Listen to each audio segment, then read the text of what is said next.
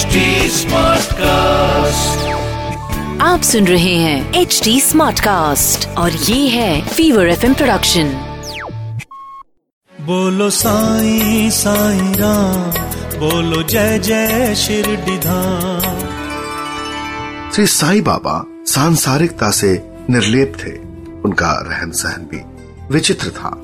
वो फकीर के वेश में रहा करते थे। उनके शयन की विधि भी विलक्षण थी। बाबा के शयन के लिए। नाना साहेब डेंगले ने एक हथेली जितनी चौड़ी लकड़ियों का चार हाथ लंबा एक तख्त बनवाया था। लेकिन बाबा इस तख्त को ज़मीन पर रखकर नहीं सोते, बल्कि पुरानी चिंदियों के माध्यम से मस्जिद की बल्लियों पर उसे झूले की तरह टांग कर उस पर शयन क्या करते चिंदिया चूँकि पतली व कमज़ोर थी, उसके द्वारा तख्त को झूले की तरह बना देना।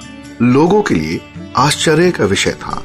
वो यही सोचते थे, ये चिंदिया बाबा का वज़न कैसे सह पाएँगी?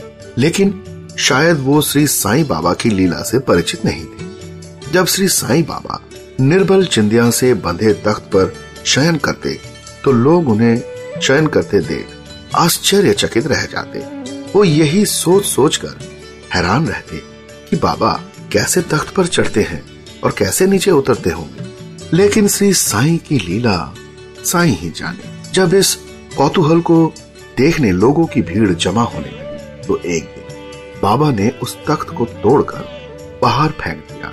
श्री साईं बाबा को आठों सिद्धियाँ हासिल थी, लेकिन उन्होंने कभी किसी चमत्कार का प्रदर्शन नहीं किया। साईं साईं बोलो शिरडीधाम